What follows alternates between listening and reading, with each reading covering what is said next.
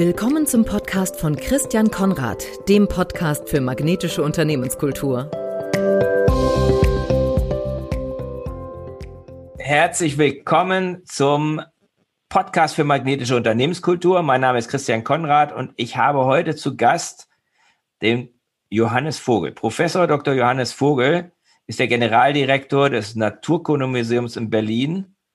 Wir kennen uns seit 2012 seit er diesen Posten angetreten hat. Und für mich ist das Naturkundemuseum unter der Führung von Johannes ein tolles Beispiel für eine innovative und dynamische Unternehmenskultur, was man als Außenstehender gar nicht erwarten würde. Man denkt so, oh, Museum, ne, bisschen eingestaubt, Dinosaurier in Berlin und dann sowas. Und das Großartige, was äh, das Team von Johannes in den letzten Jahren geschafft hat, ist halt wirklich eine neue Ausrichtung der Organisation nach innen und nach außen bis hin zu ja, dem großen Erfolg, zumindest auf dem Papier, nämlich dass das Team um Johannes den größten, die größte Unterstützungs- und Entwicklungsbudgetleistung eingeworben hat vom Bund und Land, die ja ein Museum weltweit eingeworben hat. Also das muss ich jetzt einfach mal sagen, weil als ich das, als ich das gelesen habe und gehört habe, gedacht, wow, ganz, ganz tolles Ergebnis. Johannes, schön, dass du da bist. Herzlich willkommen. Danke, dass du Christian. dir die Zeit nimmst in diesen turbulenten Zeiten. Ne? Christian, schön, dass wir miteinander reden können. Ja, hallo.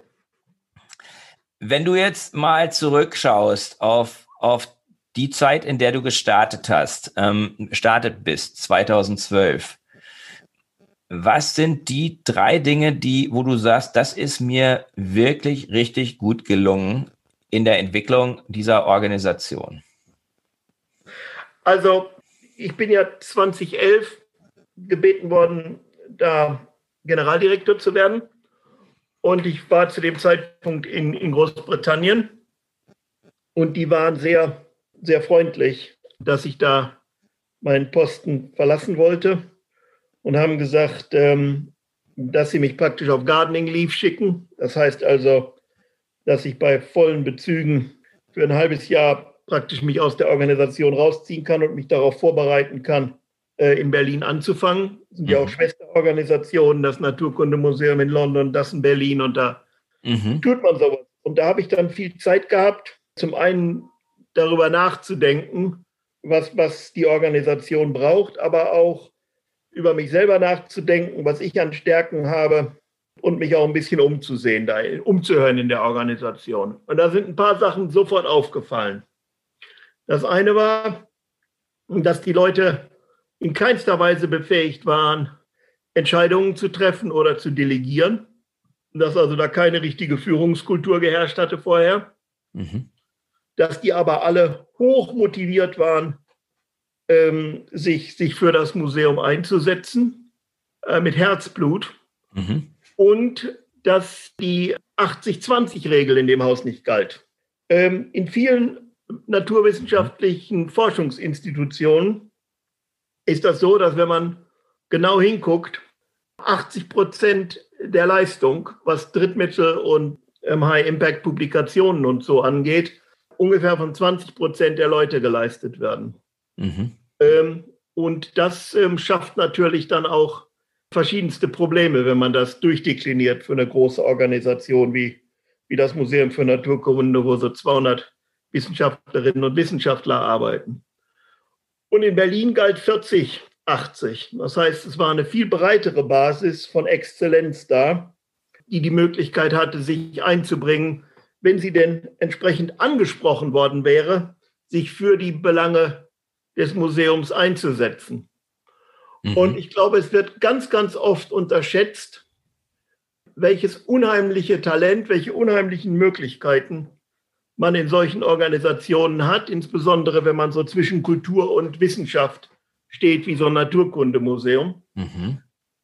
Was ja auch unendliche Möglichkeiten gibt, Menschen sachgerecht einzusetzen. Nicht? Man mhm. bewirbt sich auf irgendeine mhm. Stelle, das heißt ja nicht, dass man vielleicht so nach 10, 15 Jahren immer noch geeignet ist, genau so eine Stelle auszufüllen.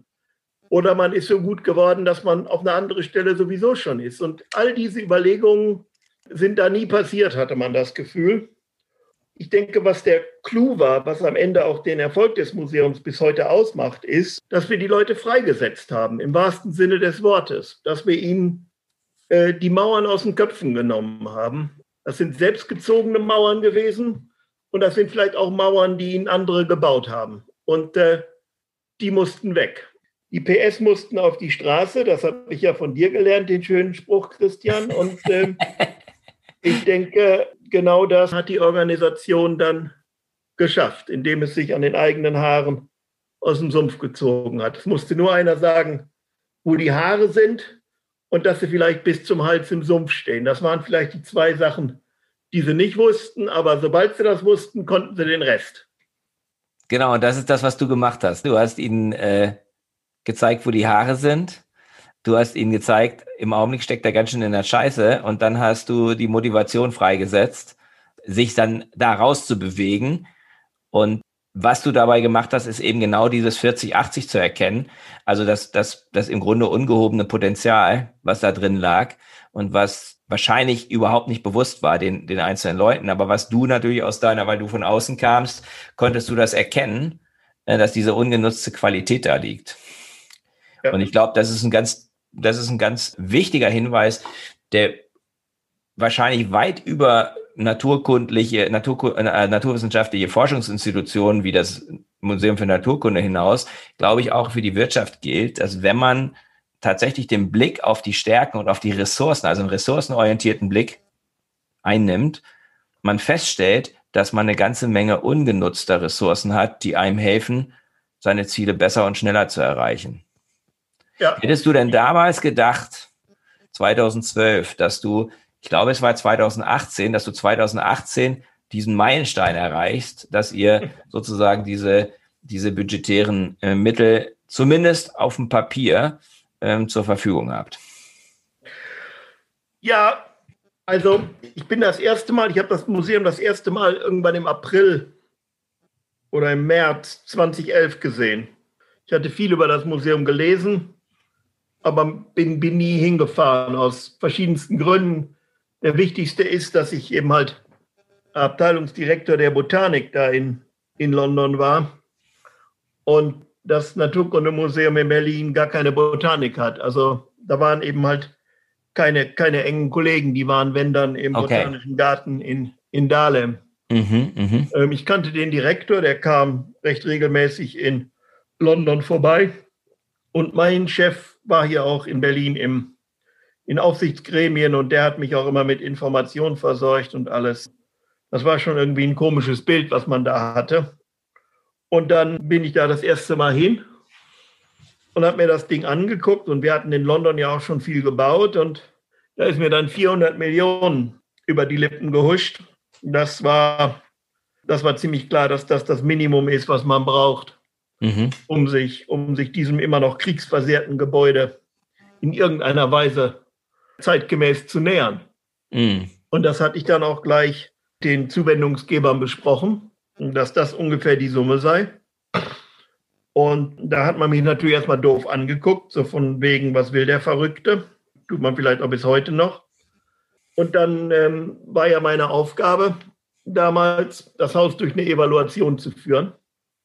Und die Evaluation, die passiert alle sieben Jahre in Leibniz, in. Instituten der Leibniz-Gemeinschaft. Und das sind Evaluationen auf Leben und Tod. Also das ist nicht einfach nur mal so schön, sondern wenn man die nicht besteht, dann fliegt man raus. Und dann hört auch die gesicherte Finanzierung durch Bund und Land auf nach drei Jahren. Also das ist schon ziemlicher Hammer. Das war mir aber klar, dass es da also die Erwartung war, dass das Museum die Evaluation nicht bestehen würde.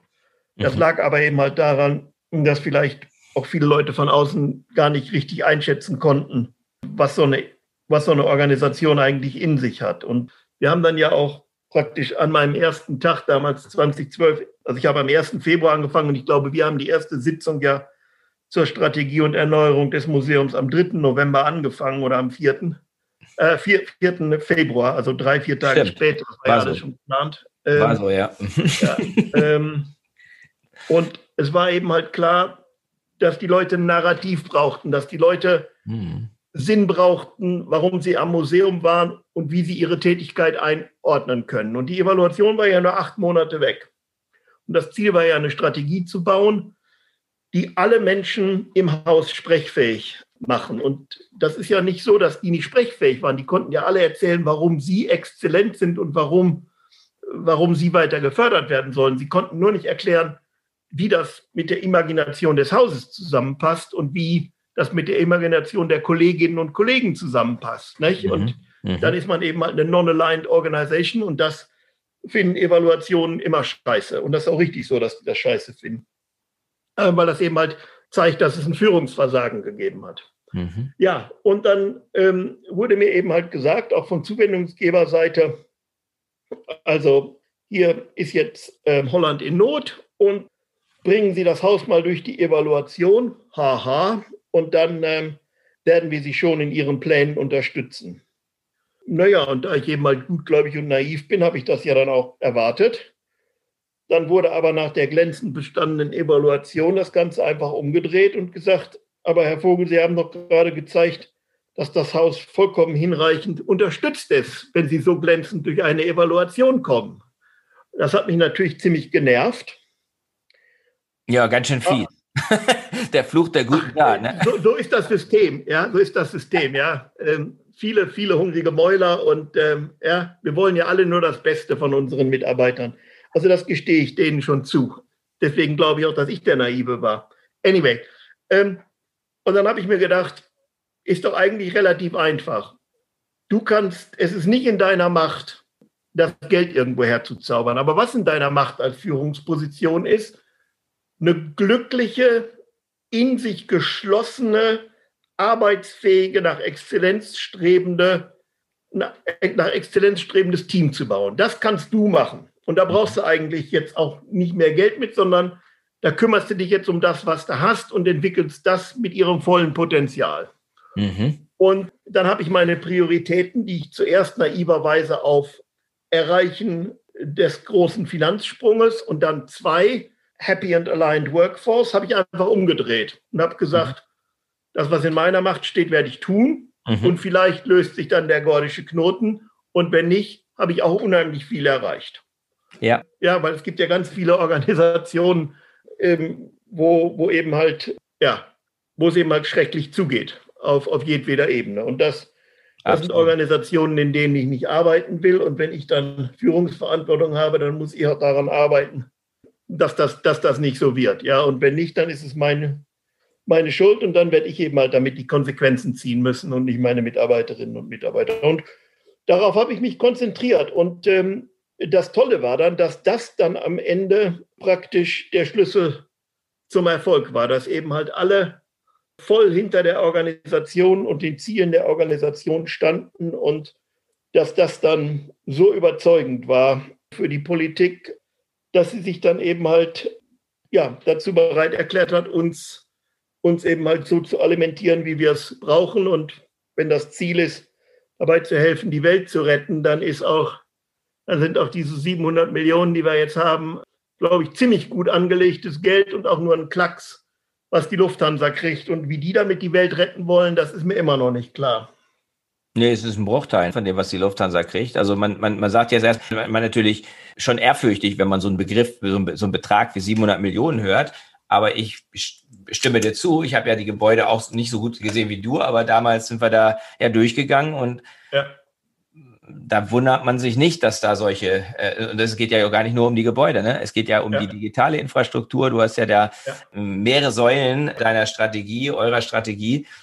Ja, Ganz, ganz toll. Was mich jetzt interessiert ist, also mir leuchtet das sehr ein, dass, dass, dass du sozusagen das Ziel umgedreht hast, dass du gesagt hast, ich konzentriere mich auf das, was ich beeinflussen kann und schaue, was dann, das, was dann die Wirkung ist. Woran ja. haben denn die Zuwendungsgeber dann gemerkt, weil die sind ja nicht unbedingt immer so sensibel für, dass du eine happy und aligned workforce dass du die entwickelt hast. Wie ist das denen, wie haben die das festgestellt? Wie ist es ihnen zu Ohren gekommen? Wie haben die das gemerkt?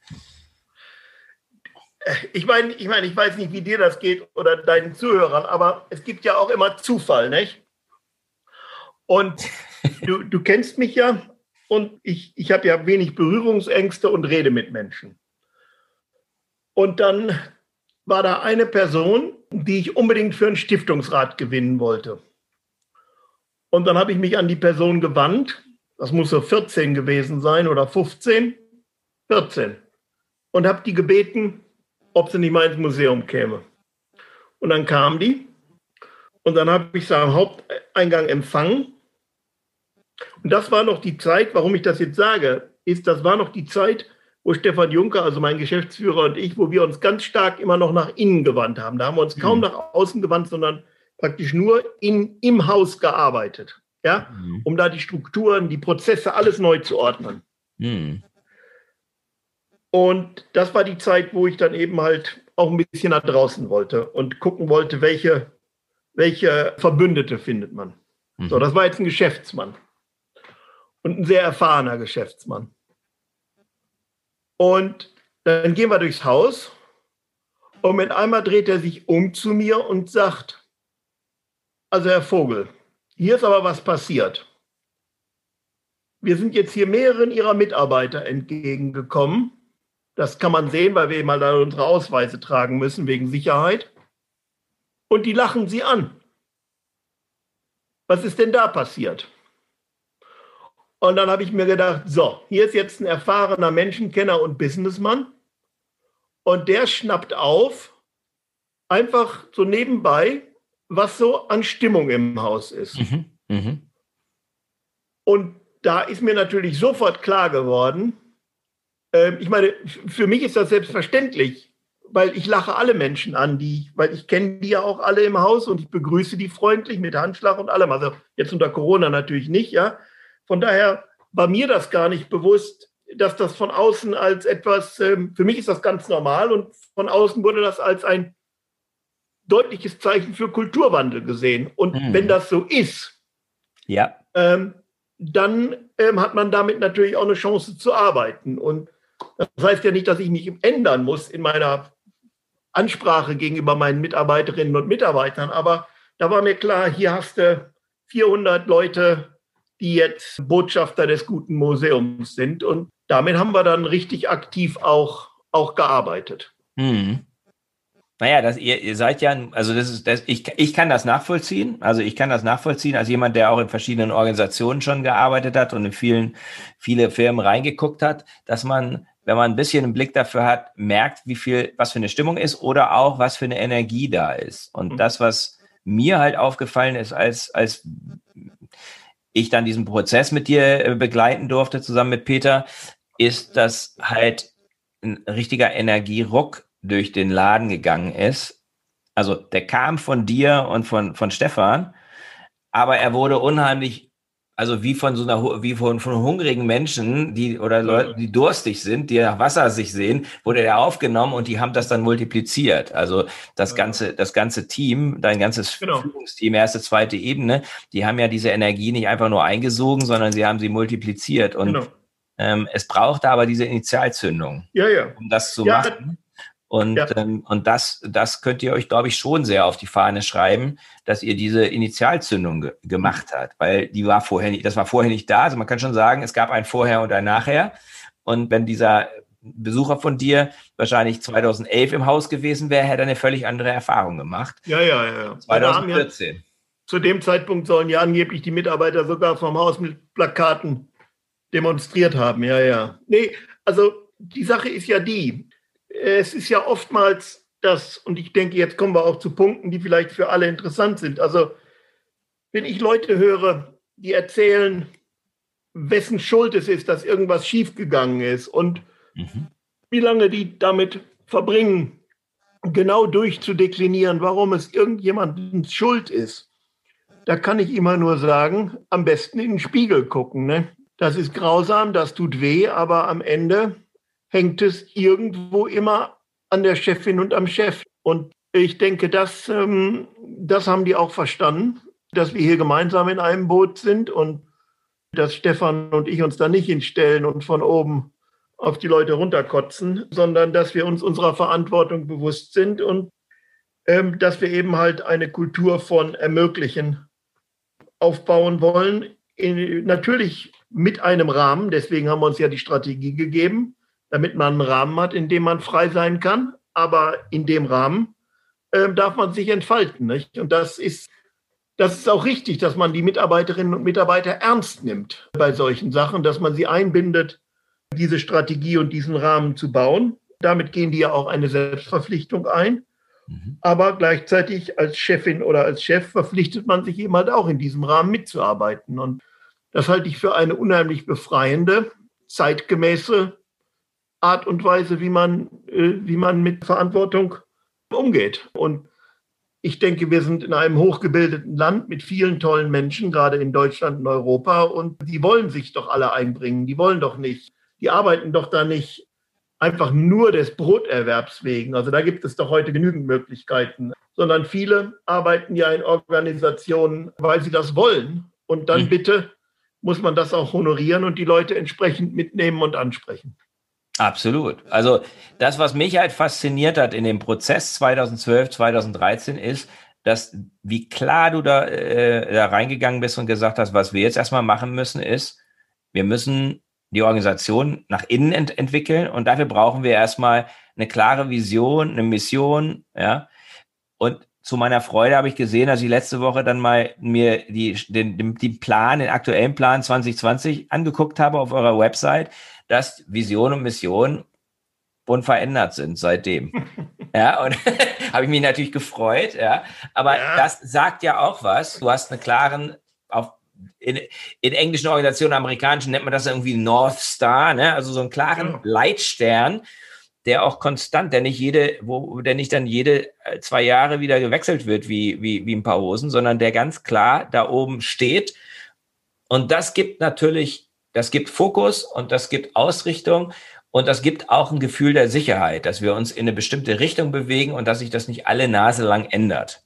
Genau. So. Das, das habt ihr aber parallel gemacht zu diesem Existenzkampf der, der Evaluation. Also das darf man, das, das war ja schon ein echter Ritt. Und ja, wir haben, trotzdem haben wir diese drei Riesen-Workshops gemacht, wo viele Leute, die eigentlich auch an der Evaluation arbeiten mussten, für zwei Tage jeweils gebunden ja. waren, weil du der Überzeugung warst, diese beiden Prozesse müssen parallel laufen, weil sonst kann das nicht gehen. Und daraus kann man meiner Meinung nach eine ganze Menge lernen, weil das war das allererste, was du gemacht hast. Und Stefan und du, ihr habt sozusagen das Fundament gebaut in diesem ersten Jahr. Ihr habt sozusagen das Dringende gemacht, aber ihr habt parallel sozusagen die, die Grundlage dafür gelegt, für das, was dann die Folgejahre sich entwickeln konnte sowohl strategisch als auch organisatorisch.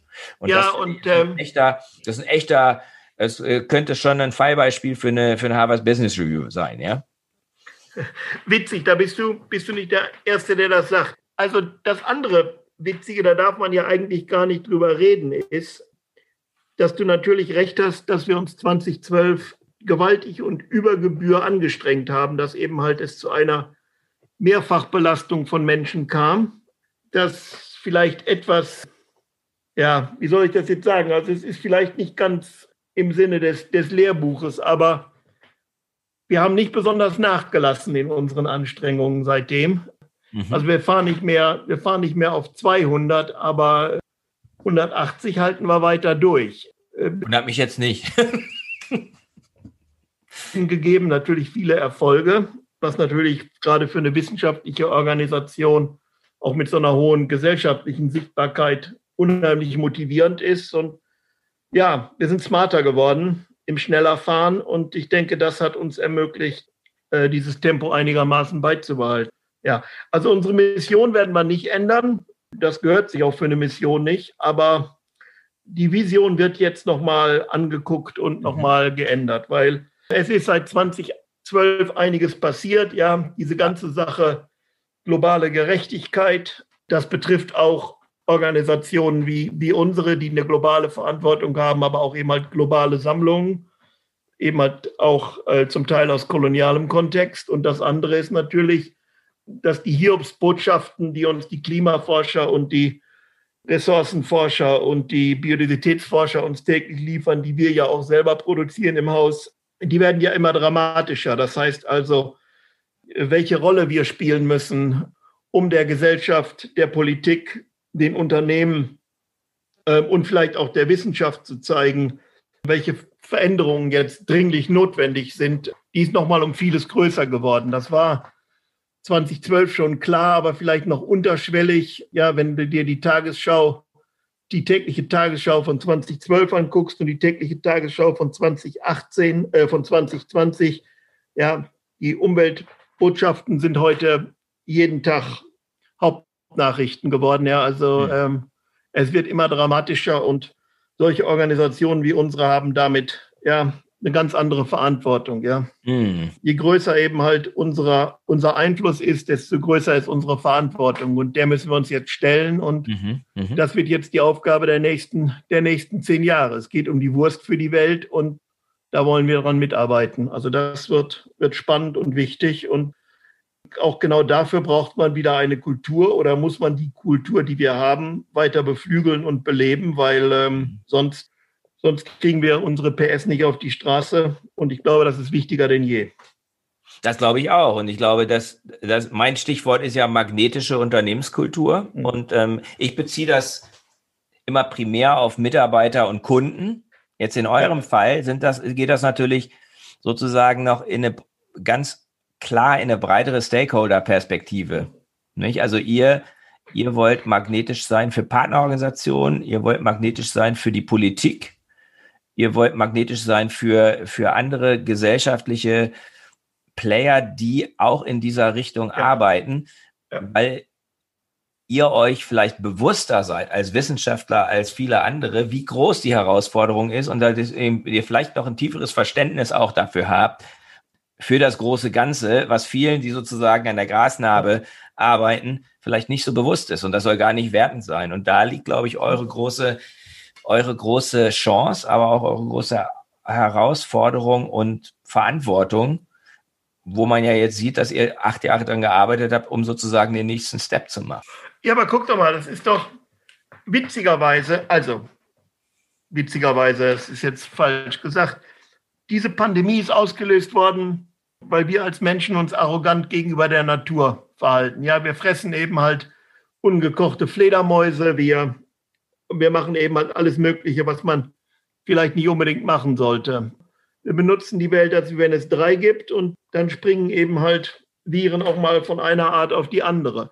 Mhm. Und jetzt ist es ja nicht nur so, dass wir als Naturkundemuseum stark davon betroffen sind, weil wir eben halt jetzt nur noch 800 Besucher pro Tag anstatt äh, drei oder dreieinhalbtausend haben, sondern auch viele der Businesses, die eben halt vielleicht recht unreflektiert versuchen, ein Weiter so zu machen, ähm, sind ja jetzt auch von ihrer Verantwortungslosigkeit betroffen. Ja? Mhm. Und ähm, ich denke, da gibt es ein großes Erwachen jetzt eigentlich auch, weil wir ja sehen, dass das kapitalistische System, ob es jetzt Turbo, Neo oder soziale Marktwirtschaft heißt, ähm, auf ziemlich tönernen Füßen steht, wenn es eben halt die Regeln der Natur sozusagen missachtet. Und mhm. ich denke, dass es da jetzt nochmal vielleicht hoffentlich ein anderes Erwachen gibt und dass das, was wir in so Diskussionen einbringen können als Museum für Naturkunde Berlin, ähm, vielleicht auch für andere jetzt noch interessanter geworden ist, weil denen ist das Businessmodell weggebrochen und ein Wiedererstehen, Wiederauferstehen aus der Asche äh, dieser Pandemie wird es so einfach äh, nicht geben. Ja, das, ähm, das ist so klar wie das Amen in der Kirche. Und äh, diese Pandemie ist auch nicht die letzte, die wir erleben werden. Ja, also, ähm, also ich will jetzt nicht sagen, die Natur schlägt zurück, aber das ist jetzt für Menschen, die sich damit beschäftigen, wirklich keine Überraschung, was wir hier jetzt sehen. Was eher überraschend ist, ist, wie zum Beispiel in Business Menschen mit Millionen und Millionen abgefunden werden jedes Jahr als normales Gehalt und deren Unternehmen äh, wie Kartenhäuser zusammenfallen. Ja, mhm. was, was ist, wofür sind die bisher bezahlt worden? Ja, ist doch eine einzige Katastrophe. Mhm. Sollten sich einfach mal ein Evolutionsbuch nehmen. Ähm, ja, also man muss doch jetzt wirklich schon sagen, dass es eigentlich zwingend ist für, für, für Manager und Führungspersonen Evolutionsbiologie zu verstehen, anstatt irgendwelchen neoliberalen Milton Friedmans hinterher zu laufen und den zu verstehen. Ja, der hat es nämlich nicht verstanden und der wird es nicht verstehen, ja. Mhm, mh.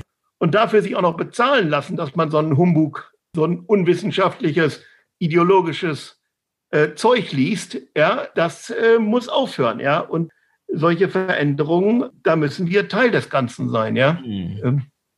Absolut. Und das finde ich, das finde ich ein gutes, das finde ich ein guten, äh, gutes Resümee eigentlich auch, äh, weil womit ich, womit ich jetzt das Gespräch so ein bisschen angefangen habe, ist, wie du die Organisation erstmal ausgerichtet hast, damit sie an Schlagkraft gewinnt und damit sie letzten Endes auch eine Richtung hat und damit sie auch ihrer Aufgabe gerecht werden kann. Und dadurch hast du eine Organisation geschaffen, die ich jetzt tatsächlich als, als ein sehr gutes Beispiel für eine magnetische Unternehmenskultur sehen würde. Und da gibt es viele, viele Belege für obwohl man da gar nicht so hinguckt. Das ist immer, das, da werden immer Unternehmen gesehen. Und was du jetzt gemacht hast, ist, du hast die Brücke gebaut, wie letzten Endes auch uns Institutionen aus dem naturwissenschaftlichen Bereich, aus der Forschung, wie die sowohl Vorbild sein können für Wirtschaftsorganisationen, von dem, wie sie aufgestellt sind, aber vor allen Dingen können sie Impulsgeber sein für die großen Fragen, die auch ganz klar die Geschäftsmodelle und die Zukunft von Geschäftsmodellen betreffen, weil ihr einen anderen Blick habt, weil ihr ein anderes Paradigma habt. Und das finde ich absolut faszinierend, Johannes. Vielen, vielen Dank. Ähm, ich habe einfach noch vier kleine Abschlussfragen an dich. Ja. An jedem Stelle, weil die hat mit den, haben mit den vier Dimensionen magnetischer Unternehmenskultur zu tun, die ich aber jetzt so ein bisschen auf dich beziehe. Oder fünf habe ich sogar, ja. Die erste Hallo. Frage ist, Johannes, was macht dich magnetisch? Wenn andere, was sagen andere über dich? Was macht dich anziehen? Was macht dich magnetisch? Ich arbeite, glaube ich, ganz oft mit Humor. Ähm, mhm. Und ich kann vor allen Dingen auch über mich selbst lachen. Mhm. Und das ist, ja, das hast du wahrscheinlich schon vorher gehabt, aber das ist etwas, was die Engländer besser können als wir. Ne? Also da hast du, warst du in einem guten ähm, ähm, Biotop sozusagen, in genau. der Zeit, wo du nach Berlin gekommen bist. Genau. Ähm, das können sie sogar im Brexit-Zeiten. Ne? Genau, genau. Zweite Frage ist, weil die erste, die, die, was ich, die erste Dimension magnetischer Unternehmenskultur ist, ist das, was ihr im ersten halben Jahr entwickelt habt. Das ist nämlich euer Warum, ne? euer, euer, euer Purpose. Was ist der, was, was, wie würdest du deinen persönlichen Purpose, dein persönliches Warum beschreiben? Ich will einen Beitrag dazu leisten, dass die Vernunft die Oberhand gewinnt, dass wir also als Mensch, wir nennen uns Homo sapiens, also der denkende Mensch, dass das, was wir zwischen den Ohren haben, auch mal so angesetzt wird, dass nicht das eigene Ego befriedigt wird, sondern dass vielleicht es eine nachhaltige und gute Welt für die Menschheit als solches im 21. Jahrhundert gibt. Das ist, und welchen Beitrag ich dazu leisten kann und wo ich den leisten kann, das ist für mich äh, das, was mich motiviert. Und da gab es und gibt es keine bessere Organisation als das Museum für Naturkunde in Berlin. Was ich festgestellt habe, ist, dass ihr sehr beziehungsorientiert miteinander arbeitet. Und die zweite Dimension, wie, aus meiner Sicht von einer magnetischen Unternehmenskultur, nenne ich, ich nenne das Verbindung, ja. Mhm. Und das bezieht sich auf die wichtigsten Beziehungen. Was, was sind für dich persönlich deine drei wichtigsten Beziehungen? Naja, also in jedem Fall meine Frau und meine, meine Familie.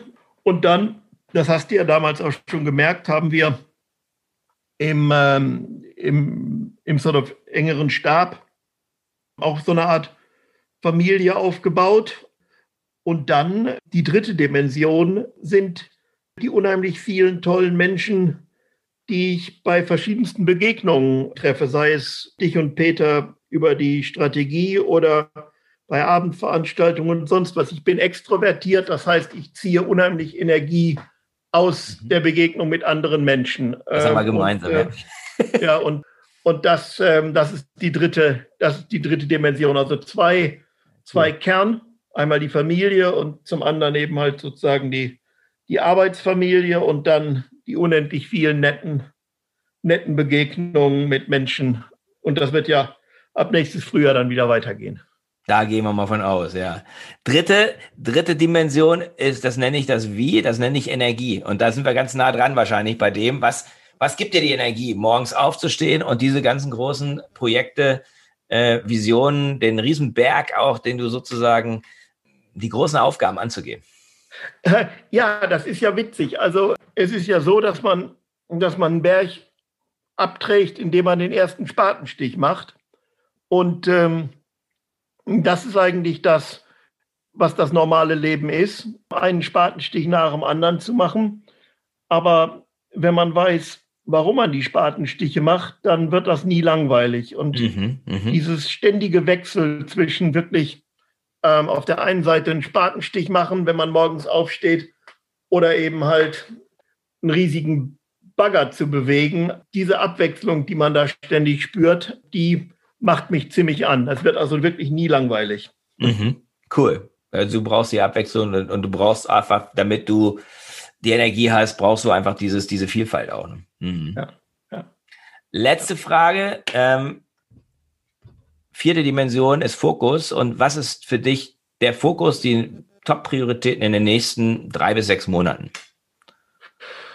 Oh, drei bis sechs Monate. Also ich gehe mal davon aus, dass wir jetzt noch mal sechs Monate Covid haben. Und da wäre wirklich der Fokus dafür zu sorgen, dass das Museum, also die Mitarbeiterinnen und Mitarbeiter im Museum gesund bleiben. Mhm. Und ähm, dass, dass meine Familie und meine, meine engsten ja, Freunde und Freundinnen gesund bleiben. Also das würde ich jetzt ähm, wirklich den, den, Fokus, den Fokus sehen in den nächsten sechs Monaten. Das heißt nicht, dass ich mich nicht intensiv darauf vorbereite, dass wir ab April praktisch wieder ein normales Leben führen werden können in Europa und dass wir dann sozusagen Hitting the Ground Running äh, mhm. machen. Aber ähm, Fokus muss jetzt äh, Gesundheit sein. Cool. Das ist ein gutes, guter, gutes Abschluss.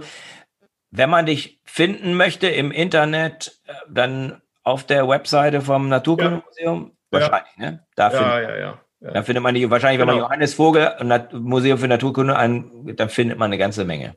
Ganz viel, ja, ja. Ganz viel. Ihr seid ja auch Social Media, seid ihr auch aktiv. Oh, ganz toll. Toller Podcast, Podcast. Beats and Bones. Ähm, ja, ja, läuft alles. Super, super. Ja, ihr seid voll auf der, voll, voll auf der Höhe der Zeit. Vielen, vielen Dank, Johannes. Vielen Dank für deine Zeit und für das inspirierende Gespräch. Und Christian, auf ganz bald. Ich bedanke mich. Wir sehen uns hoffentlich bald mal, ja? Bis Machen. dann. Tschüss.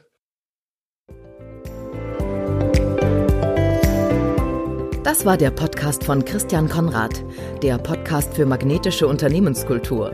Mit Impulsen, wie Unternehmen die passenden Mitarbeiter und die idealen Kunden anziehen. Dazu inspirierende Interviews mit Unternehmern, Entscheidern und Mitarbeitern.